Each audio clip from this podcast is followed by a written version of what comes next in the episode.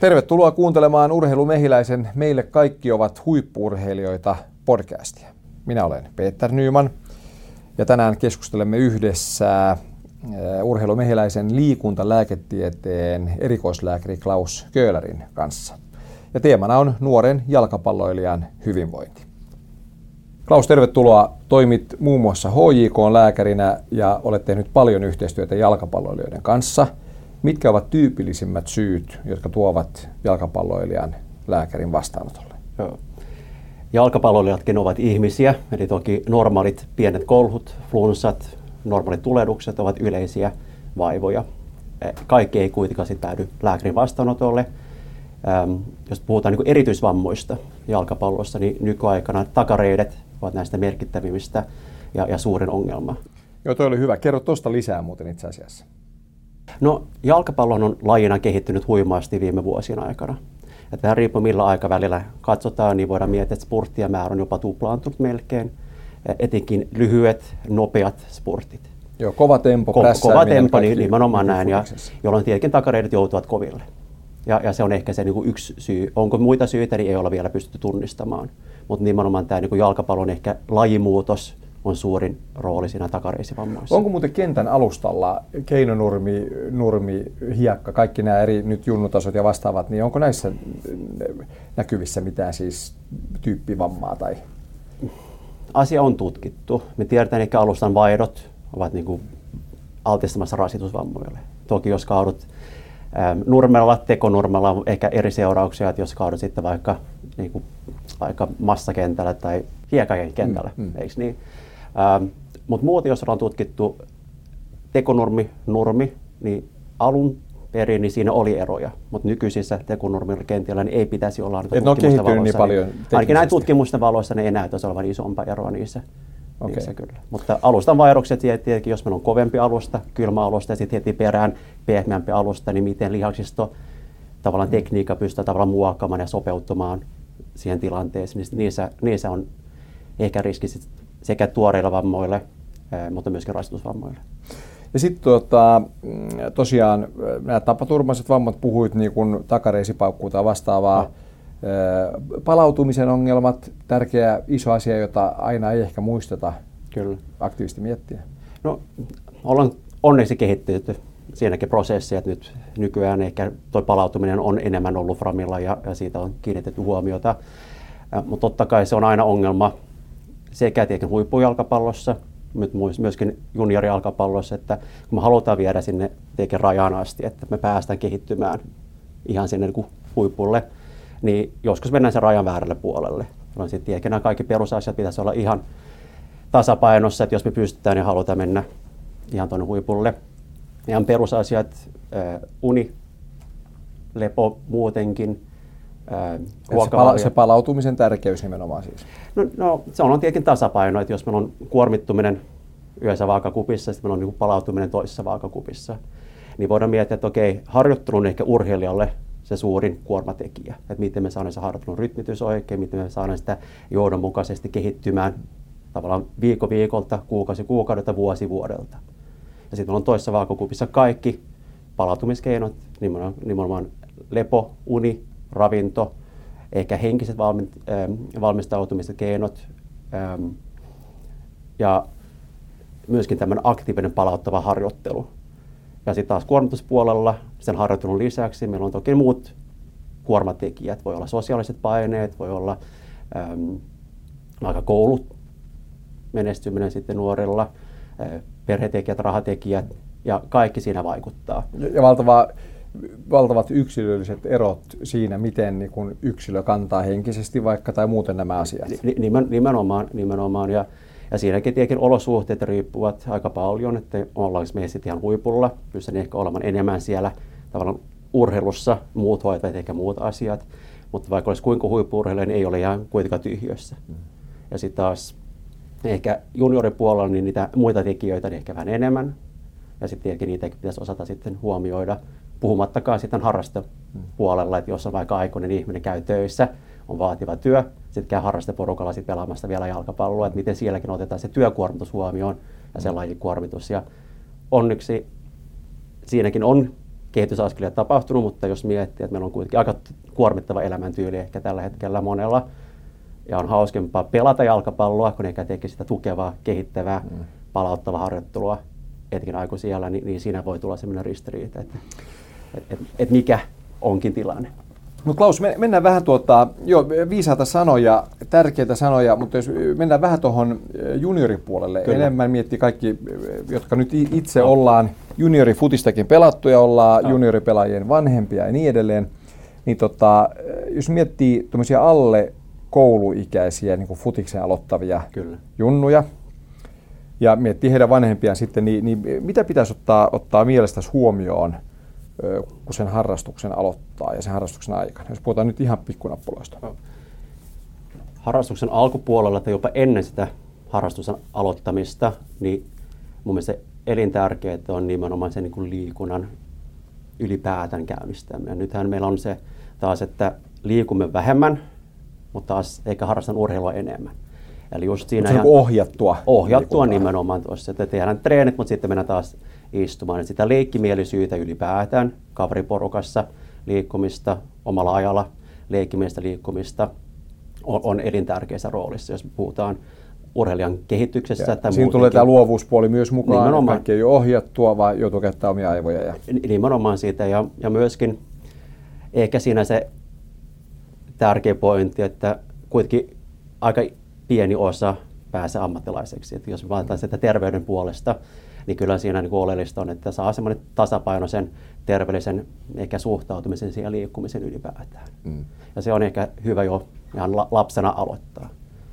Siinä samalla sitten kehittyy näitä motorisia taitoja, liiketaitoja, luut, lihakset vahvistuvat, kunto kehittyy ja nimenomaan tiedetään, että jos on ohjattu harjoittelua, se on ehkä helpompaa se menee vähän liiallisuuksiin, että joku muu tavallaan painostaa, pakottaa, tsemppaa ehkä vähän turhankin liikaa. Sieltäkin nyt pidän, pidän näitä toista ja näin monta. Ja siinä voi olla niin, että hei, se oma säätely ehkä ei toimikaan. Hmm. Jos on leikkimielistä kaveriporukassa liikkumista, niin lapsi, nuori pystyy aika hyvin säätämään ja sitä. kuuntelee kehoa ja mieltään paremmin. Ja, ja sitten sit sitä vaihtelevuutta tulee enemmänkin. Niin tällä sitten kiivetään vaikka puihin välillä juosta, välillä potkitaan palloa, välillä pelataan vaikka lätkää. Ja sitten välillä tehdään jotain ihan muuta. Mutta jos meillä on ohjattu harjoittelu, niin tiedän samat toiset, samanlaiset liikkeet, yksipuolisuutta viikosta toisen päivästä toiseen, niin silloin meille tulee haasteita. Ja ohjenuoria on olemassa aika paljonkin. On ajatuksia, että minkä ikäisenä, sitten minkä verran voi harjoitella. Että onko se sitten niin, että meillä on tietyn määrän lepopäiviä viikossa ja tietyn määrän ohjattua harjoitusta. Ja mutta onko, onko, siitä puhutaan paljon tänä päivänä, että vaikka nyt juniorijalkapallossa, eh, ja kyse on, on vielä niin kuin hyvin nuorista Kyllä. Eh, jalkapalloilijoista, pienistä lapsista, treenataanko Suomessa niin kuin liikaa ohjattua jalkapalloa? Treeniä. Hankala kysymys mun mielestä.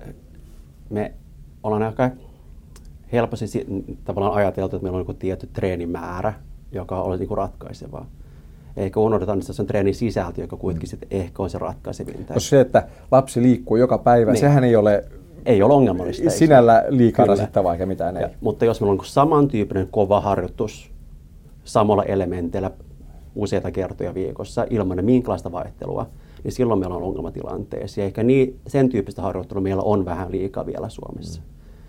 Sitten voidaan seuran sisällä tehdä sitä vaihtelevaa harjoitusmuotoja myöskin, niin kuin HIK juniorin puolella on otettu esimerkiksi voimistelun mukaan ja muita lajeja mm. hakemaan sitä monipuolisuutta. Ja myöskin sitä ohjausta voi toki lajitreenien sisällä myöskin tehdä vaihtelevalla tavalla. Mm. Että onko meillä niin tiukka kuri, nyt tehdään sitä ja sitä ja sitä, vai onko niin, siinä niitä omia peliosuuksia enemmän? Tässä miettii itse sen, että vaikka niin nuorena junnuina ja vielä varhaisteini-ikäisenä vaikka, Kyllä. Ei, ei ollut mitään ongelmaa pelata vaikka joka päivä, olla pallokas tekemisissä ja höntsällä ja vastaavaa, mutta se, että olisiko ollut motivaatiota treenata seitsemän kertaa viikossa niin ohjatusti, ja samantyyppistä, niin, niin se on ihan toinen asia. Nimenomaan, ja, ja rajoituksia sen ehkä liikkumisen osalta ehkä ei tarvita, mutta just niin, että muutama vapaa päivä, vähän ikäkaudesta riippuen, niin voisi olla hyvä. Onko se yksi päivä, onko se kaksi päivää, onko se useampia päiviä, siitä voidaan aina neuvotella.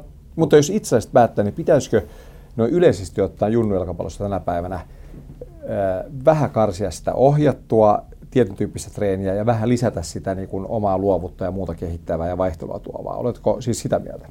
No mä, mä lisäisin sitä leikkimielisyyttä ylipäätään. Okay. Sitten voidaan, niin kuin ja mihin ikään asti muuten? No periaatteessa vaikka ihan aikuisikään asti. Että kyllä me tiedetään, että myöskin aikuisilla sitten ehkä le- leikkimielisyyttä ei, homo ole, ei ole haitaksi. Homo luudens leikkivä niin, ihminen niin, pitää niin, paikkansa jo. Kyllä. Ja sitten mieti sitä ohjausta uudelleen, että, että mitä me tarkoitetaan sillä ohjauksella. Onko se nimenomaan niin, että meillä on tiukka kuri, tiukka ohjelma, vai onko siellä vaikka joku valvoja, joka huolehtii siitä, että siellä ei mene tavallaan koiruuksien puolelle, tavallaan vaikka ne pelaa tavallaan keskenään, niin onko siellä joku, joka heitä nyt mennään sen rajan yli, vähän mm. katsotaan siellä niiden perään, onko se ohjaus siinä, niin että huolehditaan siitä, että tekniikat ovat oikein, olosuhteet ovat oikeanlaisia, ettei siinä tapahdu niitä ehkä tapaturmatilanteita niin paljon. Ja, ja sitten on ehkä kysymys siitä, että, että miten sen tekee, eikä että tekeekö vai eikö. Ja, ja kyllä niitä vapaa-päiviä varmasti on hyviä, mutta mikä taas on vapaa-päivä? Onko se lepo sängyn pohjalla? Tai pelikon, 12 tuntia pelaaminen niin, pelikonsolilla. Ja kännykkä kädessä, aivan, niin joo, se joo. ei välttämättä ole se lepopäivä. Joo. Se voi olla, hei, nyt mennään tekemään jotain ihan aivan muuta. Hei, äh, ravinto. Tämä on iso, varmaan monessa perheessä kysymys myös, kun on urheileva nuori, joka käyttää paljon energiaa siihen. Ja, ja sitten riski on, että se täyttyy pelkillä riisimuroilla ja, ja nutella leivillä ja vastaavaa. Niin, miten tämä ravintopuoli, niin mitä siinä pitäisi niin ottaa huomioon ja, ja toteuttaa? Monipuolisuus taas siellä se avainsana. Ehkä etkin kasvun aikana, että me saadaan riittävästi energiaa ylipäätään ja olisi oikeanlaadusta ravintoa. Jos me mietitään, että kasvun aikana yleensä massa menee aika lailla nopeasti sitten lisää raajojen pituudet ja yleensä myöskin samanaikaisesti eikä se kuormitustaso nousee. Että tehdään kovempia harjoituksia, kovempia äm, settejä ja, ja, ja ehkä enemmänkin. Ja sitten meillä tulee ristiriita, jos me ei lisätä sitä energiansaantia. Sitä Mutta aika moni lapsi on aika kranttu syömään, välttämättä ei, ei vaan siis ei syö tarpeeksi, niin Kyllä. sitäkään ei voi pakottaa oikein. No se on, on hankala pakottaa siinä, kun siinä taas sitä tavallaan eikä et onko siinä tapauksessa parempi sitten antaa syödä myös vähän ikään kuin epäterveellistä, no, se vaan saa vaan energiaa tarpeeksi? Mennään niin kasvatuksellisiin keinoihin tässä, että, että miten tavallaan pystyy kannustamaan ja ohjaamaan oikeanlaisen syömiseen ilman, että siitä tulee semmoista pakonomasta tai pakotettua, niin, niin, niin siinä on aikamoinen taitolaji siinäkin, miten sen saa onnistumaan. Ähm, näitä tärkeimpiä keinoja, mitä me tiedetään, tai tärkeimpiä osa-alueita on nimenomaan se energian riittävän saanti ylipäätään. Me tiedetään, että urheilijoilla, etenkin monilla nuorilla, se on niin kuin suhteellisesti vähän niin kuin vajakantilla tai sitten ihan täysin vääränlainen. Ja. Sama kuin se ehkä se unen määräys, niin sekin ollaan ehkä siellä enemmän. Mitä siellä... treeni, ravinto, lepo, kaikki, niin, siis kaikkien niin, pitäisi olla tasapainossa. Kyllä. Ja, ja, ehkä se, mikä meillä on Suomessa nyt, mikä on ollut paljonkin tapetilla, tietenkin tämä raudan saanti. Ja totta kai se on niin kuin oikea ongelma, jos mietitään siitä, että me siirrytään enemmän ehkä kasvispainotteiseen ruokavalioon, mikä sinänsä voi myöskin olla ihan huippureillekin ihan riittävää, mutta sitten ehkä pitäisi miettiä nimenomaan kasvun aikana, että miten mä saan riittävästi energiaa, miten mä saan riittävästi rautaa. Ja sitten jos Suomessa vielä mietitään mitään erityispiirteitä, niin me juodaan aika paljon vielä maitoa Suomessa, ja maitotuotteet taas heikentää raudan imeytymistä. Ja sitten taas jos siinäkin tapahtuu epäsuorittajiksi, niin, niin, niin silloin voi syntyä raudan vajetta aika monellakin ja sitten vielä meillä on nämä suoliset ongelmat vielä Suomessa, niin, niin mikä ei myöskään helpota, kun sitä imeytymistä ei tapahdu ihan riittävän senkin ja, ja monipuolinen ravinto joka tapauksessa myös antaa tai kehittää bakteerikantaa vatsassa. Mitä monipuolisempi, mm. sen parempi ilmeisesti bakteerikanta myös. No, se on varmaan just, just se, että saa sitä niin kuin sopivasti ärsykkeitä kaikin mm. puolin, ettei tule sitä ristiriitaa, että saa niin kuin vähän vääränlaisia. Ja, ja ehkä helpompi sitten saada niitä hivenaineita ja, ja kaikkea muutakin riittävästi.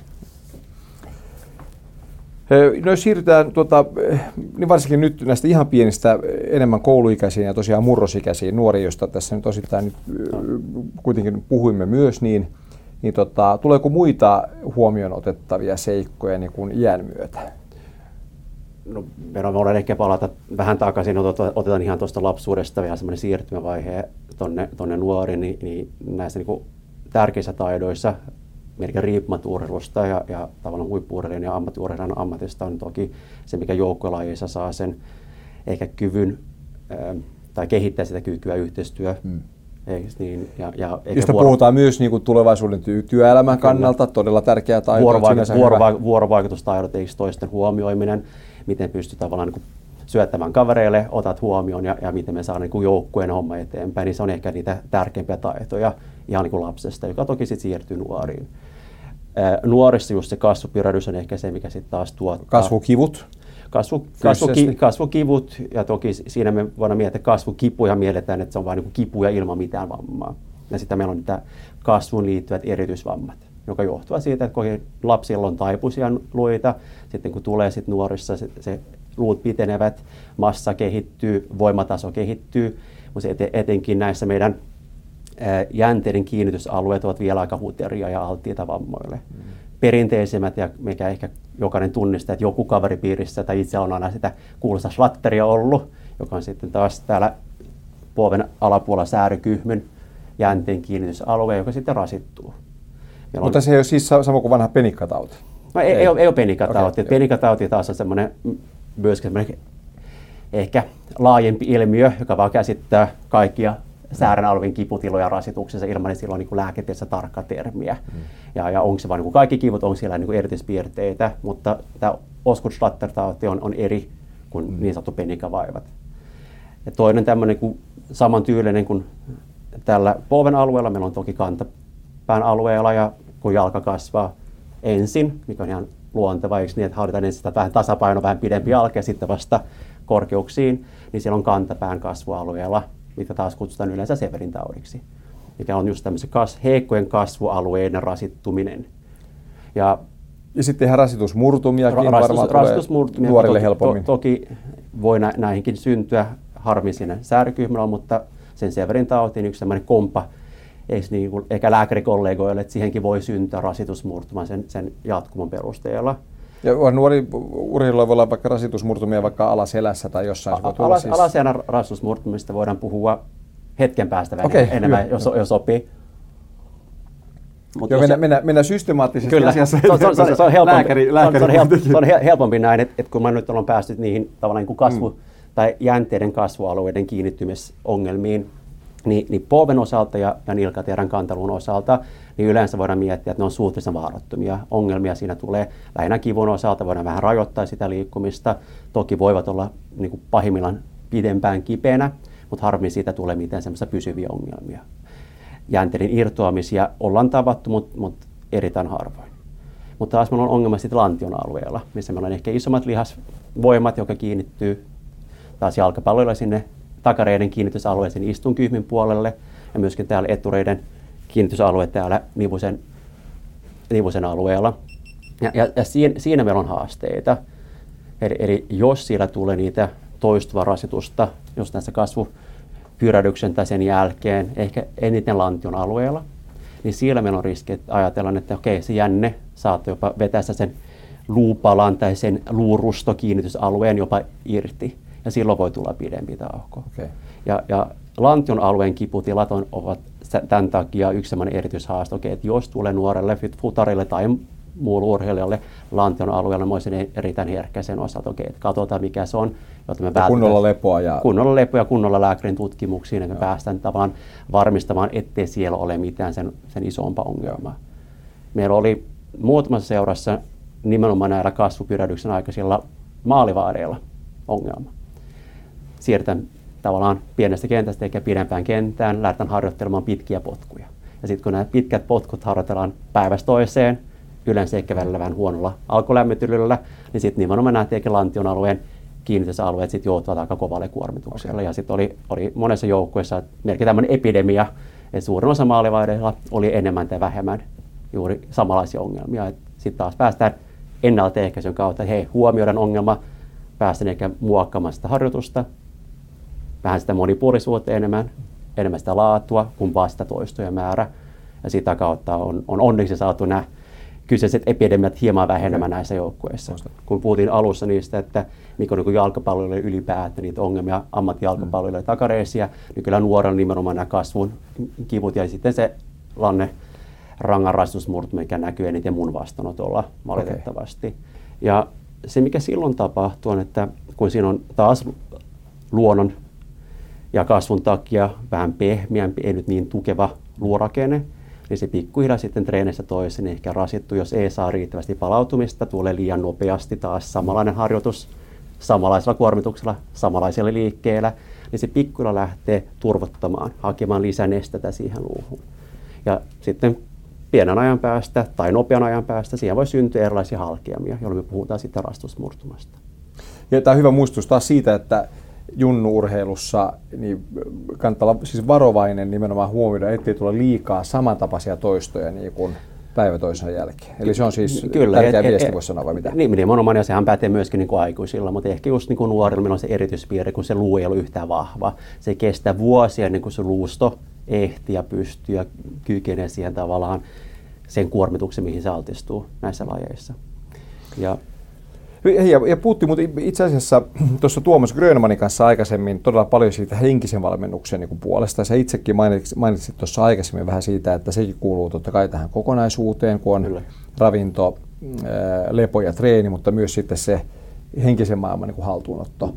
Niin, niin tota, kuka tarvitsee missä vaiheessa, miten tämä henkinen valmennus tulee mukaan kuvioon sitten? Mä menisin takaisin taas asiaan, että se on täysin yksilöllistä. Mm. Eli, eli samalla tavalla kuin muun harjoituksen osalta, niin, niin mun mielestä meidän niin tärkein tehtävä on, on pikkuhiljaa ehkä kehittää sitä meidän sietokykyä ja meidän kapasiteetti ylipäätään ottamaan niitä ärsykeitä vastaan. Onko sitten niin fyysisiä ärsykeitä, onko se vai on sitten sitä henkisellä puolella niitä kuormituksia, pystytäänkö se tavallaan okay, kestämään sen tilanteen. Ja se, okei, okay, sitten kun me kestää sitä tilannetta, okei, okay, niin pystytäänkö sitten vielä pärjäämään siinä tilanteessa ja sitten vielä niin kuin kukoistamaan siinä tilanteessa. Ja sitten on hirveän yksilöllisiä vaihteluita siinä, okay, että minkä verran sitä tavalla valmentamista, tukemista, ohjausta siihen prosessiin sitten tarvitaan. Ja onko siinä myös niin vanhempien rooli jotenkin? Varmaan vanhempien rooli. Ja niin, asioihin ja osittain ehkä niin, Ja nimenomaan miten tämä tausta on sujunut, että miten on tavallaan lapsesta asti päässyt niitä taitoja tavallaan kohtaamaan, oppimaan – ja jos se tulee liian myöhäisessä vaiheessa, niin onhan meillä niin kuin hankalampi silloin lähteä muuttamaan ehkä niitä mm. taustalla olevia tilanteita, mutta jos on pystynyt koko ajan kasvamaan urheilijana sekä ihmisenä, oppimaan askel kerralla ilman, että tulee niin kertarykäysenä isompi kuormitustekijä, joko fyysinen tai henkinen. Ja, ja sitten sitä yksilöllisyyttä otetaan huomioon sit siinä, että, okay, että onko jotain erityishaasteita ja tarvitaanko sitten sitä ohjausta ja riittääkö ehkä okay, vanhempien rooli siinä, onkin miten tukiverkosto muuten ympärillä, miten valmentajat, miten lääkärit. Ja sitten siinä vaiheessa, okei, että otetaan ehkä sitä psykologin mukaan tästä henkistä valmennusta enemmän tai vähemmän. Ja sitten on kokonaisuus taas siinä, siinä ratkaiseeksi niin, että mitä paremmin se ympäristö toimii, niin sitä varmasti vähemmän me tarvitaan meidän erityisasiantuntijoiden. Onko sitten lääkäri, fysioterapeutti, psykologi, mutta kun meillä on vielä niin kuin puutteita siinä niin kuin arjessa ja mm. haasteita, niin, niin sen takia tarvitaan niin ammattilaisia, niin kuin Tuomaskin varmaan sanoi, että okei, että se on yksilöllistä.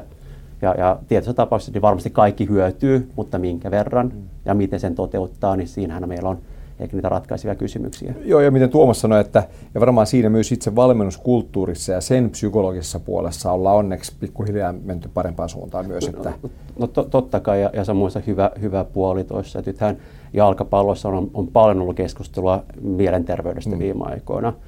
Ja jos mietit tuossa, niin kuin, ei ole monta vuotta taaksepäin, niin kuin, jos kysytään, niin varmasti moni asioita, että ei meillä ole varmasti minkälaisia ongelmia mm. ylipäätään, niin, niin että urheilija ei voi olla mielenterveysongelmia tai mielialaongelmia, että hän ei voi kokea sitä henkistä stressiä.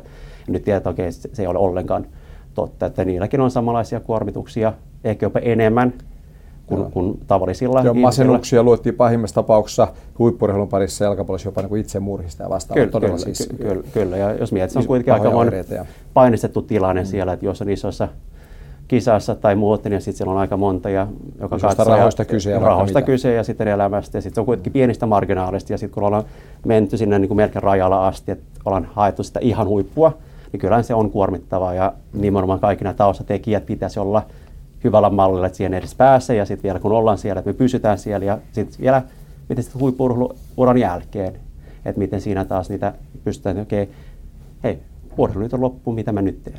Mm. Ja jo siinäkin, että okei, miten me pidetään huolta urheilijosta vielä sen, sen urheiluuran jälkeen, niin onhan siinäkin Siinä, siinä on tekemistä. Oh.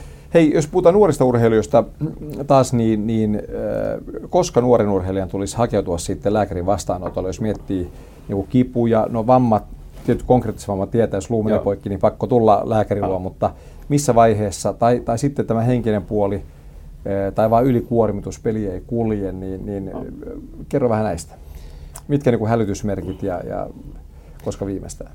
Se on mun mielestä pitkälti kiinni, että minkälainen järjestelmä meillä on. Eli onko meillä niitä portinvartioita jo ennen sitä lääkäriä, niin kuin meillä on hoikoista, meillä on hyvät fysioterapeutit, joka pystyy tavallaan jonkun verran... Niin, fyssari mukaan, fyssari on fysiotera- Fysioterapeutti voi siellä seuloa tietynlaisia asioita. Sitten tavallaan tapauskohtaisesti voidaan päättää, että, hei, että nyt tämä on sen olonen ja sen kuulon, että hei, nyt pärjätään varmasti alkuseurannoille, alkuhoidolle, jos tuntuu, että siellä ei tapahdu sitä toivottua kehitystä, toivottua paranemista, niin sitten voidaan ohjata lääkärin vastaanotolle. Mm. Nyt on tietenkin aika monessa seurassa, missä meillä ei ole sitä mahdollisuutta jolloin sitten voi miettiä, että okei, että no mikä oli se kynnys, että millä sitten lähtisi lääkäriin. Ja siinä taas ylipäätään, että jos on huoli, että, hei, että onko mulla jotain, niin sehän voi riittää tietyissä tapauksissa jo, että hei, olisi hyvä käydä tarkistuttamassa. Mm. Jos on jotain, mitä häiritsee ylipäätään, on siinä, hei, että nyt mulla on joku vaiva, niin yleensä on ihan hyvä tulla tarkastuttamaan sitäkin. Mm. Ja sitten jälkeen, okei, että jos me puhutaan erityisvammoista, okei, nyt on joku pieni kiputila, meni heti ohi, ei tullut uudestaan, no ei välttämättä tarvitse mennä. Mutta jos on toistuvan samantyyppistä kipua vaikka sitten selässä tai näillä muilla kipualueilla, tai huomaa, että hei, nyt mun suorituskyky alkaa olla vähän huonompi kuin mitä mä haluaisin, tai huomaa väsyvänsä helpommin, tai minkälaisia taas haasteita, niin onhan siinä niin kuin hyvä mahdollisimman aikaisessa vaiheessa tulla lääkäriin, ettei anneta sen taas mennä niin, kuin niin pahaksi, jolloin meillä voi olla rajatut hoitokeinot. Hmm esimerkiksi taas selistä, että jos me saadaan se kiinni siellä alkuvaiheessa ennen kuin se murtuma syntyy, tai jos siellä on vaan niin sitä esiastettakin syntymässä, niin on meillä huomattavasti lyhyempi toipumisaika ja parempi toipumisennuste, kuin jos me annetaan se mennä pidemmälle. Mm.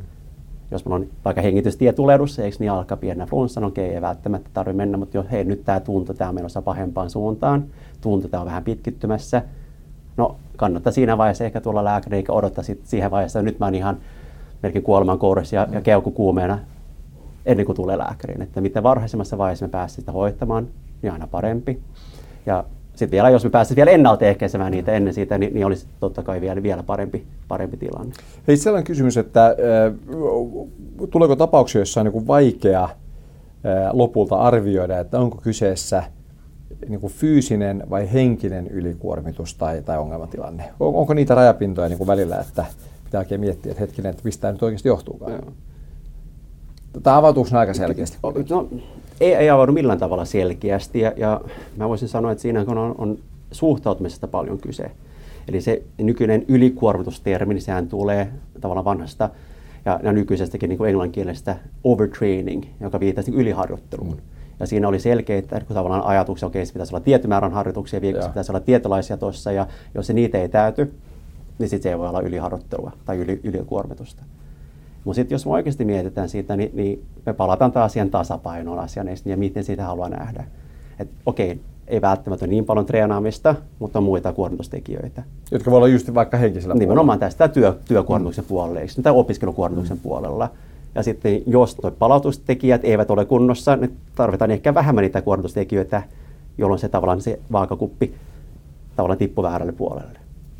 Ja sitten se on suhtautumiskysymys, että halutaanko me miettiä, okay, että onko meillä erilaisia kuormitustiloja, onko meillä erikseen yliharjoittelua, onko meillä työuupumusta, vai pitäisikö vaan miettiä, että, hei, että kun elimistö ei kuitenkaan tunnu hirveän hyvin osata mitenkään tunnistaa, että mistä se tulee. Ja se tunnistaa, että nyt on kuormitustilanne, palautustekijät olivat riittämättömiä, nyt mentiin vähän yli, on vähän väsynyttä, ei oikein kulje, ajatukset voivat olla ihan jumissa, mm.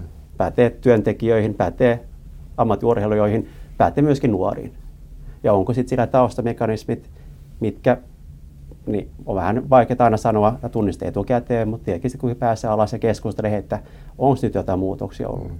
Onko tässä vaikka ollut niin, että, hei, että nyt on koulu muuttunut, koulumatka pidempi, tulee vähemmän lepoa, eikö niin, treenimäärät samanaikaisesti noussut ja sitten vaikka ravintopuoli mennyt heikompaan suuntaan, eikö niin, ja sitten nukkuminen mennyt huonompaan suuntaan, niin, niin aika hankala sitten löytää, okei, okay, tuossa on yksi tekijä. Monen siellä on monien tekijöiden summa, mm. ja sitten voidaan miettiä, okei, okay, no mitkä niistä voidaan korjata. lähdetään taas miettimään, okei, okay, toi on helpompi. Me tiedetään, okei, okay, nyt sulla on vaikka rautavajetta, no lisää vähän rautaa. Okei, okay, sulla on joku hoitamaton, tunnistamaton vaikka astmatilanne. No helppo, me hoidetaan siitäkin, mm. niin, niin saadaan taas sitä vähän sietokykyä ainakin ylöspäin. Mietin sitä harjoittelurytmiä, onko siinä tapahtunut jotain, jotain muokkauksia, okei. Okay. No voidaanko sitäkin säätää sitten paremmalle puolelle? Voiko, voidaanko työkuormitusta säädellä? Pomo on hankala vaihtaa, eikö mm. niin? Tai tehdä niin, että nyt pomo olisi yhtäkkiä mukavampi ihminen, mm. tai naapuri, tai omat sosiaaliset suhteet. Niihin voi olla hankalampi saada tavallaan siihen käsiksi. Ja pikemminkin se, että miten niitä käsittelee. Niin, eikö nimenomaan niin kuin tuossa varmaan Tuomasin kanssa vähän, että okei, okay, miten me voidaan sitten ehkä kehittää meidän oma sietokykyä, meidän oma kapasiteettia ja, ja kykyä tavallaan käsitellä niitä tilanteita. Ja, ja siinä on just se, että onko meillä tuo fyysinen puoli kunnossa, niin helpompi olla sitten henkisellä puolella kunnossa. Jos meillä on henkinen puoli kunnossa, niin helpompi myös olla fyysisellä puolella kunnossa. Ja sitten siellä on yhteispeliä siellä koko ajan tapahtuu. Klaus, viimeinen kysymys. Ketkä kaikki voivat tulla vastaanotollesi Töölön mehiläiseen? Kaikki.